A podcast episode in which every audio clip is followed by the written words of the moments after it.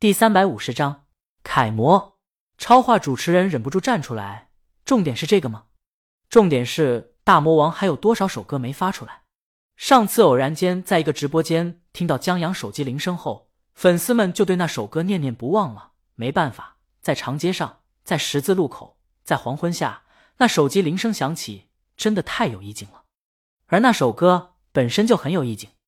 这首歌现在还没发出来呢，现在又多出来两首歌，他们究竟有多少歌少听了？当然，现在大魔王专辑的十几首歌还在热销榜上呢。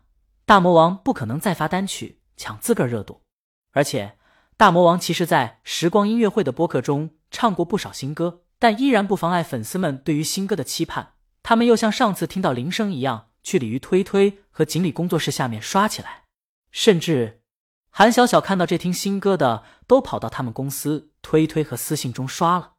好家伙！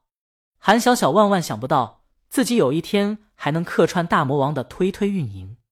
他这暴脾气，韩小小从手机里翻出一段视频，发到公司推推上。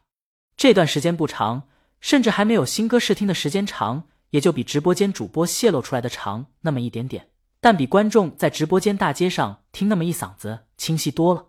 因为这是在江阳上洗手间，手机落在沙发上时，韩小小给江总监打电话。趁机拍的视频，兄弟们，我这可是冒着生命危险给你们发的。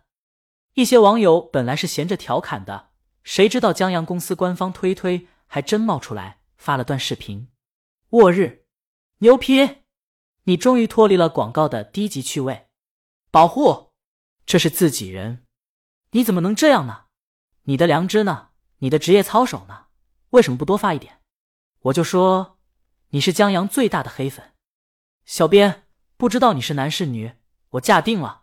韩小小在下面评论：公司账号刚刚被盗了，请问消息怎么撤回？苏梦身心俱疲的回到家，老姜招呼他回来了。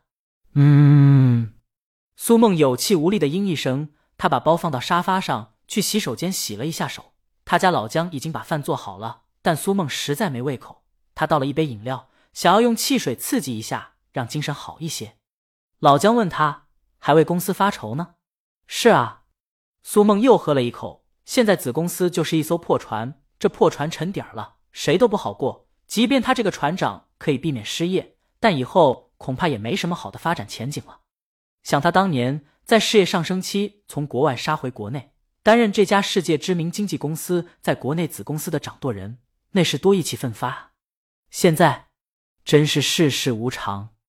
至于她老公。老姜是自由工作者，平时在家接一些翻译的活儿，不稳定，但顾家。当初苏梦去国外留学时，老姜跟着过去的，后来又跟着回到了国内。苏梦可想象不到，如果公司黄了，他是继续带着老姜去国外呢，还是留在国内，一切从头开始？太难了。他越想这些，就越吃不下去饭。尽管老姜做的都是他爱吃的，老姜给他夹一筷子菜，别光喝呀。好歹吃点儿身体最重要。苏梦觉得烦，但她知道这不是老姜的错。工作上的情绪和压力不应该带到生活中来，这对另一半是不公平的。但人如果真的能顺从理性的话，就不可能是人了。他又灌一口汽水，冰凉的汽水可以让他稍微冷静那么一下。现在唯一的救命稻草就是大魔王了。苏梦看着面前这杯汽水，忽然异想天开：我如果是汽水就好了。麻烦指不定就解决了。老姜莫名其妙，他给自己倒了一杯汽水，尝了一口，没酒精啊！你说什么醉话呢？苏梦又喝一口汽水，你不懂。鲤鱼的老公呢，特别喜欢喝汽水。今天拍广告喝汽水的事儿，还在网络上引起一些人讨论了。苏梦在出了锦鲤工作室以后，曾上推推看了这方面消息。大魔王老公这么爱喝汽水，他要是汽水，指不定就能说服江阳。让他帮着美言几句，他说服不了大魔王，大魔王的老公就不一样了。可惜他成不了汽水。老姜听出来了，你是真没招了，都说起胡话了。但也不是没招，你这不是已经想到办法了？老姜提醒他，不是汽水也能从鲤鱼老公这边着手啊。苏梦摇头，现在情况是鲤鱼一夫当关，万夫莫开，想绕到他身后找她老公。苏梦觉得。只会适得其反。一个老公照片都不让多盯一眼，这小醋劲儿，找她老公还不知道出什么事儿呢。或许，苏梦直直看着老姜，你可以查一查你们家族谱，大家都姓姜，万一一家人呢？他拿出手机，我查一下江阳老家是哪儿的。老姜哭笑不得，这精神状态明显不对劲儿了。他拍下苏梦的肩膀，烧好热水了，你去洗个热水澡，好好休息一晚上。等到了明天，神清气爽的时候一想，什么办法都能想到了。我呢，也帮着你想想办法。你呢？苏梦话吐出两个字，就及时收回了，然后小心看了一眼老姜脸色。老姜的脸果然晦暗。老姜作为一个自由工作者，翻译的活儿大多从网上交接的，几乎等同于一个家庭主妇。他常年待在家里，又因为从国外回来的朋友很少，对外交流少，时间长了视野变窄，面对一些变化，可能还是习惯于用他过往的经验，亦或者网上或者书上的知识给建议，然后。不知道什么时候开始，他们就变成这样了。他觉得老姜不懂，老姜觉得他不尊重他。当然，苏梦知道自己的确挺不尊重老姜的，毕竟对于这个家，他牺牲挺多的。他们前段时间还因此吵了一架呢。但有时候某些东西根深蒂固了，清除起来没那么简单，亦或者本身就没刻意想着去根除。苏梦脑子挺乱的，不想想这些。现在最重要的是抓住大魔王这根救命稻草。他也不想跟老姜吵架，拿起筷子扒拉了一口菜，笑着说：“真香，老姜，你手艺越来越好了。”老姜没说话，一个心累，一个不高兴。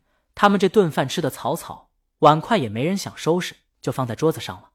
老姜去了书房，以前这个女人看他都是仰望的，然后现在越来越不要把他放在眼里了。现在不给他点颜色瞅瞅。这日子过不下去了，老姜打开电脑查找江阳资料，然后一路看下来，他发现江阳跟他挺像的，老婆都是厉害人物。